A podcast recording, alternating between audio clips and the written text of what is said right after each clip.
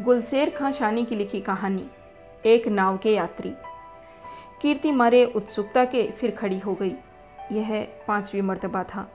लेकिन इस बार लगा कि सीटी की आवाज़ सचमुच दूर से काफ़ी नज़दीक होती आ रही है और गाड़ी प्लेटफार्म में प्रवेश करे, इसमें अधिक देर नहीं। घबराहट से चेहरे का पसीना पहुँचने के लिए उसने रुमाल टटोला। नहीं था। बेंच पर छूटने की भी कोई संभावना नहीं थी। जल्दी जल्दी यही होता है, उसने सोचा। वह साड़ी से ही मुँह पहुँचना चाहती थी, लेकिन तभी यक बयक सारे प्लेटफार्म में मुसाफिरों तथा सामान लदे कुलियों की भगदड़ मच गई। हेलो, सहसा उसी समय अपने कंधे पर पड़े स्पर्श से कीर्ति चौंकी। चौंकी ही नहीं, धक सी रह गई। क्षण के छोटे से खंड में लगा था कि कहीं रंजन ही न हो, पर थी वे मिसेज मित्तल। रॉ सिल्क की आसमानी साड़ी में अच्छी तरह कसी कसाई और चुस्त। किसी विदेशी सेंट की बहुत भीनी खुशबू एक क्षण के लिए हवा में ठहर गई थी। अरे, कीर्ति ने जल्दी से हाथ जोड़े, कहाँ जा रही हो, भोपाल? मिसेज मित्तल ने इतने सहज भाव में कहा, जैसे उनका भोपाल जाना रोज रोज की बात हो, और तुम उनकी आँखें बार बार कंपार्टमेंट की ओर बढ़ते अपने कुली की ओर लगी हुई थी। रंजन आ रहा है। मिसेज मित्तल के नए रूप वाले प्रभाव से मुक्त होने के लिए कीर्ति एक सांस में कह गई। वैसे पिछले कई घंटे से यह वाक्य उसे भीतर भीतर तंग ज़रूर कर रहा था। लेकिन इस पल मिसेज मित्तल के अतिरिक्त वह और कोई बात नहीं सोच रही थी। बरसों बाद उन्हें इतना सिंगार पटार किए कीर्ति ने देखा और खुद उनकी जवानी भोपाल जाने की बात सुने तो फिर अविश्वास की कहाँ गुंजाइश रह जाती है? अच्छा रंजन की बात सुनकर एक पाँव से जमी और दूसरे से उखड़ती हुई मिसेज मित्तल ने अपनी आँखों को और फैला लिया। पूछ रही थी, इस गाड़ी से? हाँ। लेकिन रंजन को लैंड किए तो कई दिन हो गए ना। जाने कौन कह रहा था कि उसे दिल्ली रुकना पड़ गया। आगे कुछ अप्रिय न सुनना पड़े। सोचकर कीर्ति ने जल्दी से कह दिया। फिर उन्हें देखती हुई जबरन मुस्कुराई। गाड़ी तब बेतरह चिघाड़ती हुई प्लेटफार्म में प्रवेश कर रही थी। अच्छा लौट कर मिलेंगे, कहकर मिसेज मित्तल।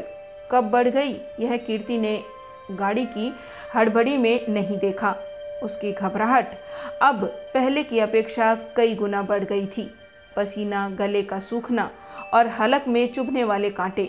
उसे अपनी स्थिति उस दिन जैसी लग रही थी जब अंतिम परीक्षा का परिणाम आने वाला था और उसे अखबार आने की प्रतीक्षा थी।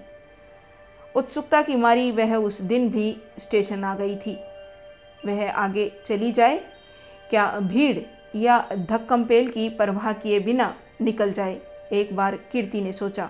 फिर एक सिरे से दूसरे सिरे तक उमड़ते लोगों के सैलाब को देखकर हिम्मत छूट गई। वहाँ भी एक जगह खड़े रहने के बावजूद वह नाहक कई धक्के खा चुकी थी और रंजन को वह पहचान भी सकेगी। पिछले कई दिनों की तरह आज फिर आशंका उठी। अथवा क्या उसे दूर से ही देखकर रंजन पहचान लेगा? सात साल का अरसा कम नहीं होता। इतने में कल तक की बच्ची जवान हो जाती है।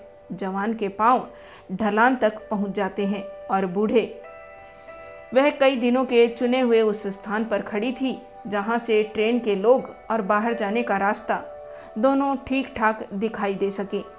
भीड़ रोज जैसी थी।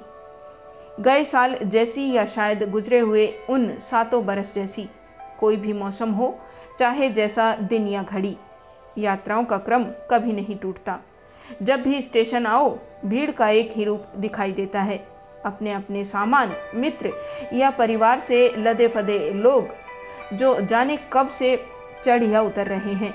प्लेटफार्म में प्रतीक्षा करते वही आत्मीय और प्रियजन। कुछ तो खिल उठते हैं और अनेक रंजन। फ़र्स्ट क्लास के एक कंपार्टमेंट से एक किसी स्वस्थ से युवक को उतरते देख कीर्ति के मुँह से न केवल यह आवाज़ निकली, बल्कि वह झपटती हुई उधर भी बढ़ गई थी। पर झेप कर दूसरी ओर देखना पड़ा। और भला, कुली के पीछे पीछे कौन जा रहा है? वह ग्रे कलर के सूट वाला ठेले के पास खड़ी स्कर्ट वाली लड़की के पीछे। वो वो। फिर हर गुजरने वाले चेहरे को जल्दी जल्दी झांकती आँखों से पकड़ने की कोशिश और पीछा। क्या आज भी अकेले लौटना होगा?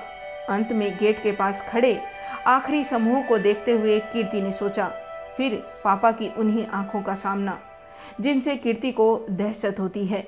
फिर माँ का वही बिसुरना, जिसे सुनकर उसकी आँखें गीली होती है, फिर वही तनाव। क्यों?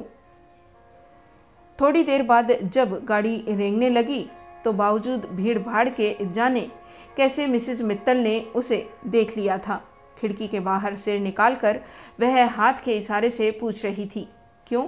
अर्थात रंजन नहीं आया। कीर्ति कई पल निरुत्तर सी खड़ी मिसेज मित्तल को देखती रही।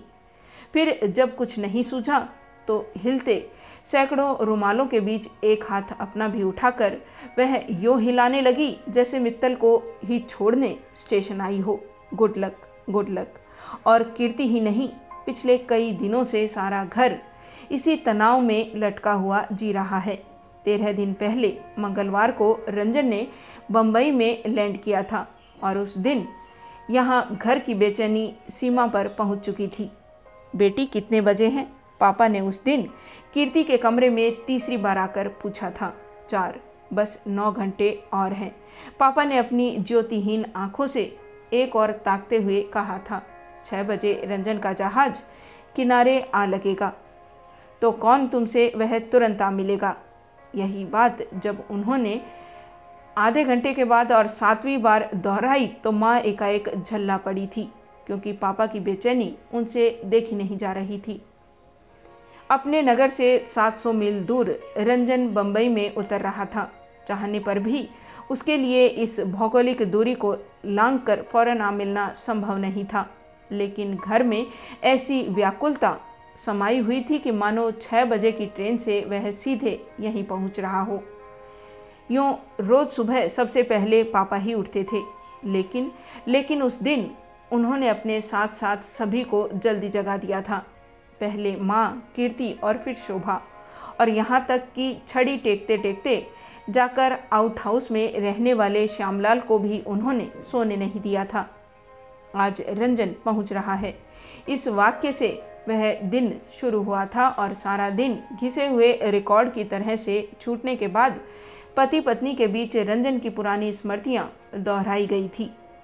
उसकी कुछ आदतों, विशेषताओं और गुणों आदि के चर्चे हुए थे और रात कीर्ति को बड़ी देर तक पापा के जागने की आहट मिलती रही थी। सात वर्ष पहले जब रंजन इंजीनियरिंग के एक डिप्लोमा के लिए इंग्लैंड जाने लगा था तो किसी को कल्पना भी न थी कि वह इतने अरसे के लिए वहाँ रह जाएगा। केवल दो ढाई वर्ष में लौट आने की बात थी। तब ब्याह हुए सिर्फ़ छः माह गुजरे थे। रत्ना को उसने इसलिए साथ कर लिया था कि विदेश के अकेलेपन से डर लगता था। फिर अध्ययन के दौरान इधर या उधर का कोई तनाव न रहे और पति पत्नी दोनों मिलकर वह समय काट आए एक उद्देश्य शायद यह भी था, लेकिन ढाई के बदले तीन वर्ष हो गए और रंजन अभी नहीं लौटा। एक पत्र आया कि उसे कोई टेम्परेरी जॉब मिल गया है। सोचा क्यों न कर ले। कुछ नहीं तो यात्रा का खर्च ही निकल आएगा और संभव हुआ तो थोड़े बहुत पैसे भी बच जाएँगे। फिर यह सूचना आई कि रत्ना को भी यहाँ रेडियो में नौकरी मिल गई है और दोनों मिलकर काफ़ी कमा लेते हैं। रंजन के शुरू शुरू के पत्रों से अवश्य लगता था कि उसे कहीं न कहीं वापस लौटने की उत्सुकता है। पर बाद में वह इस टर्म में सोचने लगा था कि भारत में अगर वैसी अच्छी नौकरी न मिली तो। और इस बीच कई बड़ी बड़ी अप्रत्याशित घटनाएँ हो गई थी। शोभा के बाद वाला भाई जाता रहा था। कीर्ति से बड़ी बहन नलिनी ब्याह कर बनारस चली गई थी। पापा सरकारी नौकरी से रिटायर होकर घर बैठ गए थे। और इनमें सबसे बड़ा हादसा यह हुआ था कि पापा की आँखें अकस्मात जाती रही। मुझसे बड़ा अभागा और कौन होगा? इस खबर के मिलते ही रंजन ने बेहद दुखी स्वर में लिखा था कि इतनी बड़ी बात हो जाए और मैं आपके पास ना हूँ। सचमुच मैं नराधम हूँ। यह है मेरे लिए मेरे पूर्व जन्मों के पापों का फल है, कि इतना सब होने के बाद भी मैं आपसे हज़ारों मील दूर पड़ा हूँ। लेकिन पापा, आप चिंता मत करें। मैं आजकल में यहाँ के आई स्पेशलिस्ट से कंसल्ट कर रहा हूँ और मुझे विश्वास है, जिस दिन आपको यहाँ ले आऊँगा, सब ठीक हो जाएगा। खत सुनकर पापा रो पड़े थे। कीर्ति से पत्र लेकर कुछ देर वे उस पर यूँ हाथ फेरते रहे थे, मानो उंगलियों से आँखें उतर कर आ गई हूँ। फिर भर्राए कंठ से उन्होंने इतना ही कहा था, कीर्ति की माँ, ईश्वर की सौगंध। अब मुझे आँखों का अफसोस नहीं रहा। और उस दिन कई महीनों के बाद समूचे घर के लोग पापा के पास इकट्ठा हुए थे। उन्हें घेर कर कीर्ति, शोभा और माँ सभी बैठ गई थी और पापा ने आदत अनुसार नौकरी के दिनों वाले पुराने किस्से सुनाए थे। वे किस्से जिन्हें इससे पहले भी कई बार उन्होंने सारे घर को सुनाया था। गेट के बाहर कीर्ति ठिठक गई। तीन चार दिनों से यही हो रहा था। स्टेशन से लौटने में पैदल तय करने वाला रास्ता चाहे जल्दी से कट जाए, घर आते आते अक्सर कदम धीरे पड़ जाते थे। गेट में से गुजरते वक्त लगता जैसे किसी ने पाँव में पत्थर बाँध दिए हों और बात बिल्कुल नई न थी। लेकिन आज से पहले कीर्ति ने अपने को इतना अवश्य कभी महसूस किया था। उसे लगा कि और दिन भले ही भ्रम होता रहा हो, आज की स्थिति दूसरी है। आधारहीन ही सही। जाने क्यों वह बहुत ज़ोर से महसूस कर रही थी कि रंजन ज़रूर आ गया है और भीतर प्रवेश करते ही वह पापा के पास बैठा हुआ है। बहुत मुमकिन है कि स्टेशन की भीड़ भाड़ में वह मिस कर गई हो। या उसने पहचाना ही न हो और रंजन निकल आया हो। मटियारे अंधेरे में घिसी हुई शाम। हवा में हल्की सी खुनकी थी।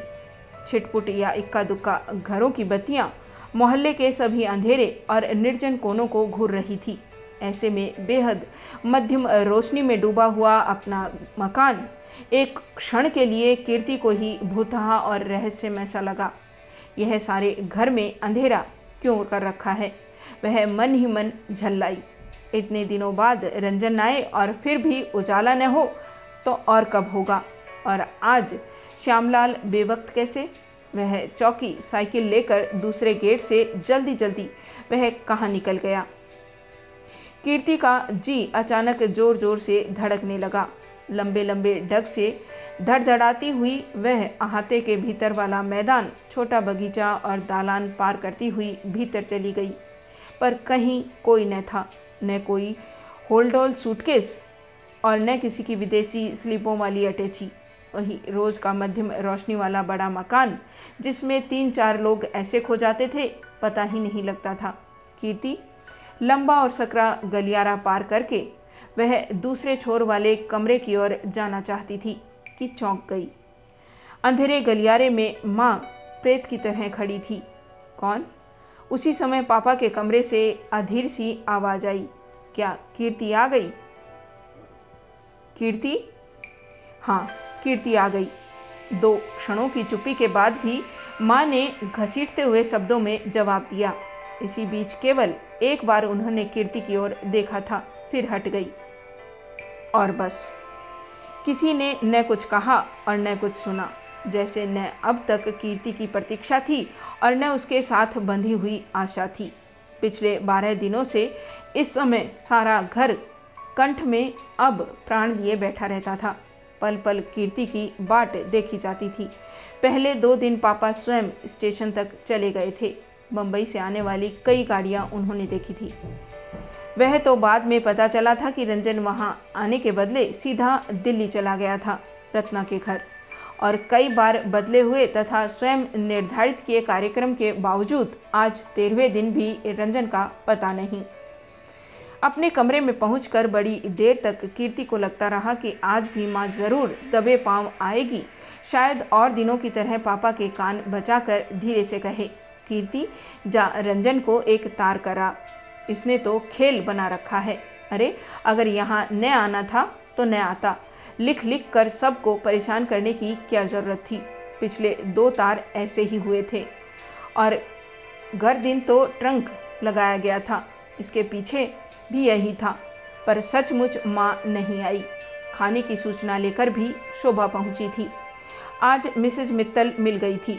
खाने की मेज पर भी जब वही तनाव गिद्ध के डैनों की तरह मंडराता रहा तो कीर्ति ने केवल बात करने के लिए सप्रयास बात शुरू की। कहाँ? स्टेशन पर। अच्छा वे भोपाल जा रही थी। कहकर कीर्ति ने तत्काल माँ की ओर देखा। उसका अनुमान ठीक था। मिसेज मित्तल के साथ भोपाल का नाम सुनते ही वह बेतरह चौकी। मुँह की तरफ़ बढ़ता उनका हाथ सहसा रुक गया, जैसे किसी अचरज भरी घटना की खबर दी गई हो। साश्चर्य पूछा, किसने कहा? वे खुद कह रही थी। विश्वास करने के प्रयास में माँ कीर्ति को घूरती रही। एक क्षण के लिए उनकी आँखों में अजीब सा भाव तैराया। जाने वह छोटी सी खुशी का था या अचानक लगे हल्के से धक्के का। कीर्ति से आँखें हटाकर ठिठका हुआ झूठा हाथ लिए दो एक पल वे एक अंधेरे कोने को घूरती रही। फिर यही होता है, का भाव लिए चुपचाप खाने लगी। जिसने मिसेज मित्तल का दृढ़ स्वरूप देखा हो, उसके लिए यह सचमुच विश्वास करना कठिन है कि आखिर वह उसी बिंदु पर आ गई, जिसका बरसों से वे अकेले दम पर विरोध करती रही हैं। यूँ पड़ोस जैसी पड़ोसी मिसेज मित्तल नहीं थी। एक तो घर उनका दूर था और दूसरे स्वभाव से रूखी और घमंडी लगती थी।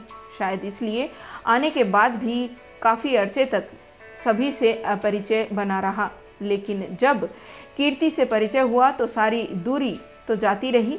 वह रहस्य भी नहीं रह गया, जो उनके बारे में पहले दिन से मोहल्ले में ही नहीं, सारे नगर में बना हुआ था। विवाहिता और पराए शहर की होते हुए भी उन्होंने इस नई जगह में आकर नौकरी कर ली थी। यहाँ उनका न कोई रिश्तेदार था, न कोई परिचित। बहुत सीधे साधे ढंग से एक कमरा लेकर वे अकेली रहती थी।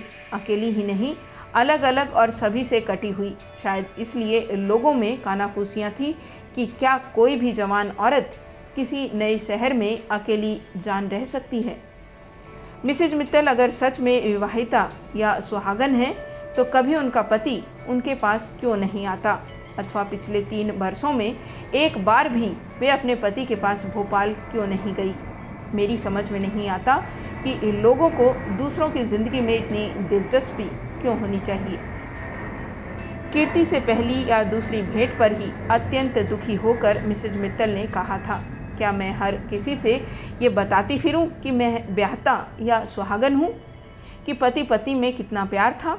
महेश ने अचानक कैसे मेरे साथ धोखा करना शुरू कर दिया? और कैसे अलग होकर मैं इसी बात पर आज से उसे लड़ रही हूँ?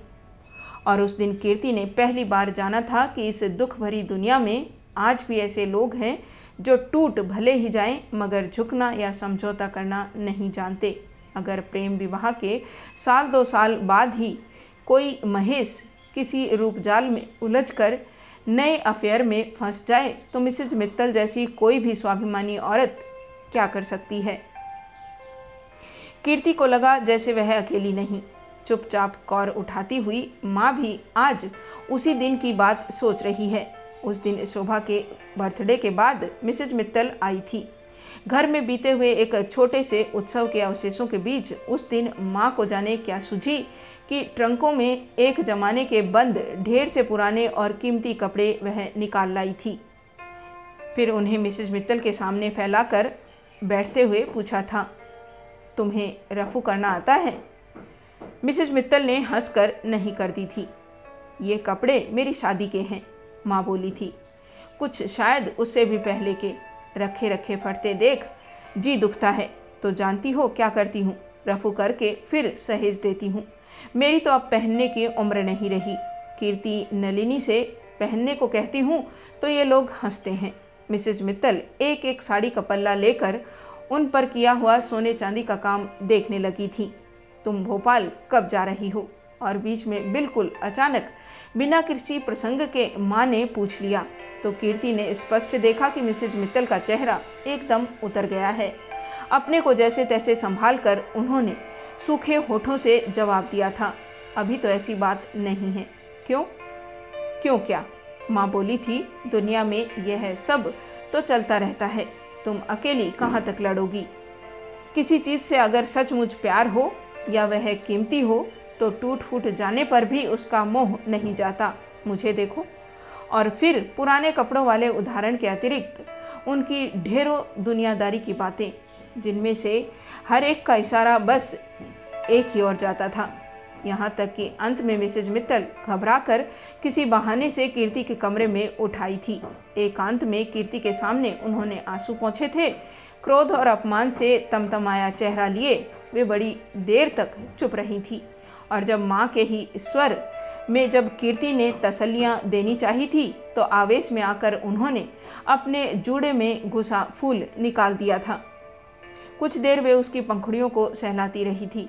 मानो कोई गहरा सा जवाब देने से पहले अपने शब्दों को तोल रही हो। अंत में उसकी एक पंखुड़ी को नाखून से चीर कर भरे गले से पूछा, इसे रफू कर सकती हो? और कीर्ति को हाथ खींचते हुए देखकर माँ ने सहसा टोक दिया, तूने तो कुछ खाया ही नहीं। सोने से पहले बत्ती बुझा देना। जाती हुई कीर्ति को माँ ने रोज की तरह हिदायत दी, नाहक, मुझे परेशान होना पड़ता है और शोभा अगर जिद करे तो अपने पास ही सुला लेना। अच्छा रंजन के बारे में कोई बात नहीं, एक भी शब्द नहीं। रात कई बार कीर्ति को भ्रम होता रहा कि माँ उसके कमरे में आई है। वह कई बार अचकचा कर उठी, लेकिन रात के सन्नाटे में पाया कि कमरे में खांसने और बार बार बेचैन करवटें बदलने के अतिरिक्त और कोई आवाज़ नहीं आ रही थी।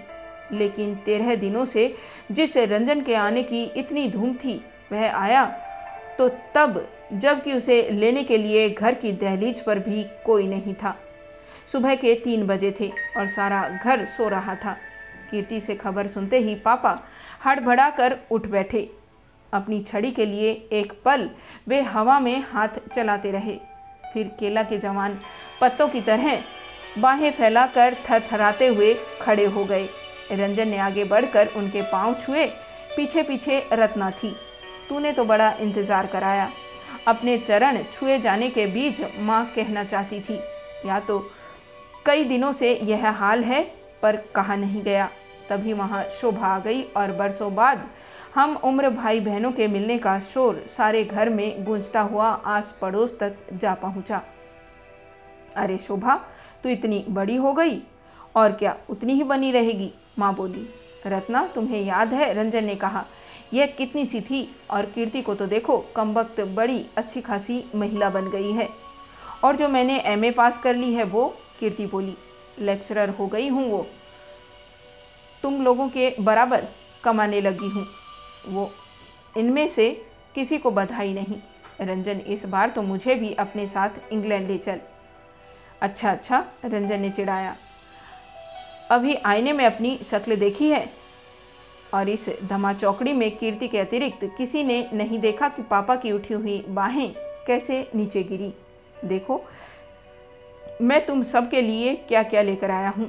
फिर बीच में उठकर रंजन ने ट्रंक खोला और माँ के मना करने तथा यह कहने के बावजूद कि दिन में देख लेंगे, उसने एक एक करके सारी सारी चीज़ें उत्साहपूर्वक फैला दी। पापा के लिए कार्डिगन, शोभा के लिए नए प्रकार के खिलौने और कीर्ति नलिनी के लिए स्वेटर तथा स्कार्फ। रत्ना यह बताती रही कि उन प्रेजेंट्स के एक एक पीस के लिए उन्होंने लंदन की कितनी कितनी दुकानें देखी थी और कितने अंबार में से पसंद किया था। पापा ज्योति विहीन आँखों से अपने परिवार को घूरते हुए अपरिचितों की तरह सुन रहे थे। अगला दिन कीर्ति के घर ऐसे आया जैसे बरसों कभी आया करता था। सुबह से मिलने बैठने वालों का तांता लग गया। उनमें पापा के मित्र थे, माँ की परिचित महिलाएँ थी, कीर्ति शोभा की सहेलियाँ थी और सबसे अधिक संख्या थी रंजन के दोस्तों की, जिनके साथ उसने बचपन और स्कूल के दिन गुजारे थे। अब तो तुम्हारा साथ ही फिजूल है। दोपहर को दिन रात के संग बैठने वाले शर्मा जी ने कहा तो पापा एकदम चौंके। क्यों?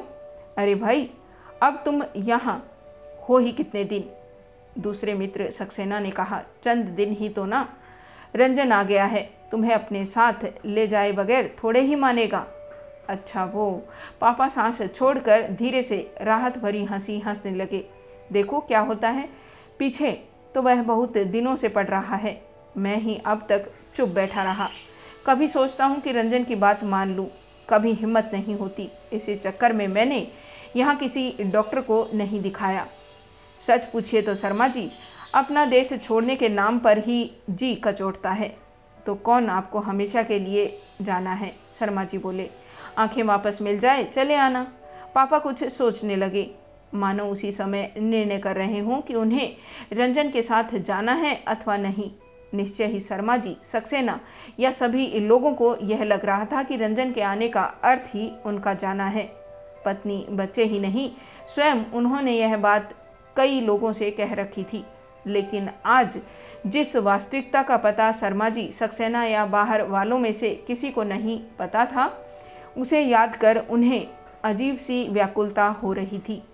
मन की चिकनी और बेहद बिचलन भरी दीवार पर जो सांप की तरह चढ़ और गिर रहा था, वह, यह भय था कि रंजन कहीं अपने पत्र की बात भूल तो नहीं गया। आने के बाद से आँखों के बारे में औपचारिक सी पूछताछ के अलावा और कोई बात नहीं हुई थी।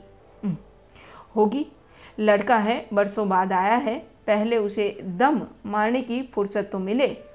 रात को जब माँ ने उनसे खाने के लिए कहा, सैर सपाटे को गए हैं, जाने कब तक आते हैं? आखिर आएँगे तो पापा बोले, कीर्ति शोभा को भूख लगी हो तो खिला दो, पर जाने क्यों? भूख किसी को नहीं थी। पिछली रात की तरह सभी उस रात भी ग्यारह बजे तक रत्ना और रंजन की प्रतीक्षा करते रहे। इस कोशिश में शोभा भूखी ही सो गई और तब भी उठाए नहीं उठी, जबकि वे लौट आए। पार्टियाँ और पिक्चरें पहली दोपहर को छोड़कर तीन दिनों में न कोई रात खाली गई, न कोई दिन। पार्टियों और पिक्चरों का सिलसिला मुतवातिर चलता रहा और रंजन को लगता रहा कि कुछ दूर से घर आकर उसने सचमुच गलती की है। नगर में दोस्त या मिलने जुलने वाले क्या एक तो थे, उन्हें आसानी से निपटा दिया जाता। यहाँ तो जिसके साथ कोताही करो, उसी की शिकायत शुरू हो जाती है। रंजन जाने की कह रहा था। उस रात कीर्ति ने पापा के कमरे में माँ को कहते हुए सुना, किसके जाने की? पापा ने चौंक कर पूछा, मेरे नहीं। दूसरी ओर देखकर माँ धीरे से बोली, उसने अपने ही जाने की बात कही थी। कह रहा था, उसे जल्दी लौटना है और दिल्ली में भी एक दो दिन का काम है। बड़ी देर तक पापा ने कुछ नहीं कहा। ये लोग नलिनी के पास बनारस जा रहे थे ना? अब नहीं जा रहे। क्यों? वक्त नहीं है, माँ बोली। मामा के पास जयपुर जाने वाला प्रोग्राम भी सुना है, रद्द कर दिया है। रत्ना कह रही थी कि उन्हें प्रेजेंट्स भिजवा दें। देखते हो, इतने बरसों बाद आया है और बहन से मिले बिना चला जाना चाहता है। सोचो, नलिनी क्या कहेगी। कुछ देर पापा चुप रहे। रंजन और कुछ कह रहा था। कब? कहकर पापा ने माँ की ओर देखा। लेकिन दूसरे ही क्षण संभल भी गई माँ। अपने ही प्रश्न को समेटती हुई बोली, अरे, उसे मेरे पास बैठने या बात करने की फुर्सत कहाँ है? कल यह ज़रूर पूछ रहा था कि पापा को कोट पसंद आया और तब चारपाई बजने की आवाज़ से कीर्ति ने अनुमान लगाया कि पापा ने फिर वही बेचैन करवट बदली है।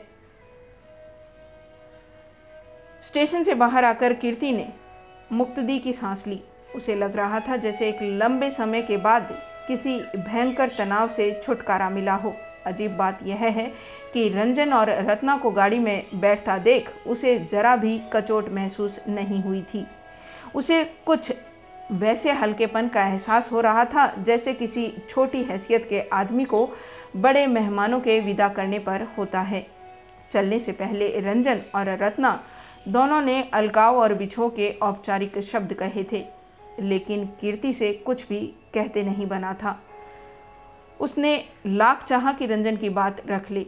कई बार रत्ना के सामने उसने भूमिका भी बांधी थी, लेकिन लगा था जैसे भीतर कहीं से विद्रोह हो रहा है और वह उसके सामने घुटने टेक कर अवश्य हो गई। कीर्ति, तू मेरी एक बात मानेगी? प्लेटफार्म पर रंजन ने किसी बहाने उसे रत्ना से अलग ले जाकर कहा था। क्या? सच तो यह है कि यह मैं तुझी से कह सकता हूँ, इसलिए कि तू बहन भी है और समझदार भी। ये मदर फादर को क्या हो गया? हम लोग इतने इतने बरसों बाद आए, लेकिन लगा जैसे किसी को खुशी नहीं हुई। सारा वक्त पापा उखड़ी उखड़ी बातें करते रहे और माँ का मुँह सूजा रहा। मैं तो खैर घर का हूँ, शिकायत करके भी कहाँ जाऊँगा? रत्ना के दिल को इससे बड़ा धक्का लगा है। वह कह रही थी कि इतनी भावना से लाए हुए प्रेजेंट्स किसी ने अप्रिशिएट तक नहीं किए। पापा ने तो कोट को छू कर भी नहीं देखा। तू अगर उसे बातों ही बातों में यह विश्वास दिला दे कि उन प्रेजेंट्स से घर भर के लोगों को कितनी खुशी हुई है तो उसे क्या हो गया था? कीर्ति ने सोचा। रंजन का इतना सा आग्रह रखते उससे क्यों नहीं बना? झूठ ही सही। क्या वह रत्ना से नहीं कह सकती थी कि, और भला, क्या तुमसे कह गई थी अचानक? उसके कंधे पर हाथ रख कर रमासेन पूछ रही थी। कीर्ति सहम गई। उसे खींच सी हुई कि जो रमासेन स्टेशन पर से उस साथ साथ टैक्सी में चली आ रही थी, उनकी उपस्थिति इतनी देर से वह कैसे भूला बैठी थी और क्या क्या कह गई थी। कौन? हाँ मिसेज मित्तल। स्टेशन पर मिलने के बाद से वे लोग उन्हीं के बारे में बातें करते आ रही थी। चाहे अनचाहे जगह बे जगह मिसेज मित्तल का ही प्रसंग। मुझसे तो कहा था कि दो चार रोज में आ जाएँगी। उन्होंने सभी से यही कहा था, रमा सेन बोली, मुझसे भी। लेकिन मैं तब भी जानती थी कि वे लौट कर नहीं आएगी। और इसी तरह एक दिन उनका इस्तीफा आ जाएगा। असल में कीर्ति, जहाँ तक मैं जानती हूँ, अपने किसी प्रियजन से प्रेम करना जितना आसान है, चोट लगने के बाद भी उससे घृणा करके रह सकना उतना ही मुश्किल। जिस दिन मैंने मिसेज मित्तल जैसी पढ़ी लिखी महिला को चूड़ियों वाले एक छोटे से अपसुगुन से घबराते देखा था, उसी दिन मैं समझ गई थी कि उनके सारे बंद टूट गए हैं। घर के लिए और कितना रास्ता बाकी है उबी हुई कीर्ति ने खिड़की के बाहर सिर निकाल कर देखा। उसे कम से कम उस समय मिसेज मित्तल वाली चर्चा से ज़रा भी रुचि नहीं आ रही थी और रमासेन की बातें बेतरह थका रही थी। फिर वही अपने ही घर में प्रवेश करने का भय गेट में से गुजरते हुए आज कीर्ति के पाँव ठिठके नहीं, लेकिन कहीं अचेतन मन में बैठे हुए भय ने अपना सिर उठा लिया था। वही मटियाले अंधेरे में घिरी हुई शाम, छिटपुट या इक्का दुक्का घरों की बत्तियाँ, मोहल्ले के सूने तथा निर्जन कोने और बेहद मध्यम रोशनी में डूबा हुआ मकान, बरामदे में चारों तरफ़ देखकर चोरों की तरह प्रवेश करते हुए कीर्ति को याद आया कि आज घर में शोभा भी नहीं है। रंजन रत्ना से मिलने आई मासी के साथ ही वह चली गई थी। घर और उजाड़ हो गया। वह जानती थी कि घर की क्या तस्वीर होगी। जो पापा रंजन को छोड़ने के लिए दहलीज तक भी नहीं आए थे, उनसे चारपाई छोड़ उठने की उम्मीद करना फिजूल की बात थी और माँ किसी अंधेरे कोने में चटाई डाले पड़ी होगी। कीर्ति थक गई थी। अच्छा हुआ कि आज शोभा भी नहीं थी। वह चाहती थी कि माँ या पापा किसी का भी सामना किए बगैर सीधे अपने कमरे में भागे और बिस्तर पर टूट पड़े। उसने अंधेरा, गलियारा भी पार कर लिया था। लेकिन पापा के कमरे से फूटने वाली रोशनी ने उसे सहसा चौंका दिया। गुजरते गुजरते भी वह पापा के कमरे के पास ठहर गई। कौन? उसी समय भीतर से पापा की आवाज़ आई। कीर्ति भयभीत शेर की तरह दीवार से सट कर खड़ी हो गई। कोई नहीं है। एक क्षण बाद इधर की आहट लेकर माँ ने आश्वस्त होते हुए कहा अच्छा मुझे लगा जैसे कीर्ति आ गई। सुनकर कीर्ति से बिल्कुल रहा नहीं गया। कोई पाप होता है तो हुआ करे। सोचकर चलते चलते ही सही उसने कमरे में झाँक कर देखा। तो कई क्षण आश्चर्यचकित सी देखती रह गई। पापा ने वही कोट पहन रखा था, जिसे रंजन के होते हुए उन्होंने छुआ तक नहीं था। सामने कार्डिगन पहने माँ खड़ी थी और उन्हें कंधों से पकड़े कार्डिगन के एक एक हिस्से को अंगुलियों से टटोलते हुए पापा पूछ रहे थे, इसका रंग कैसा है? नील?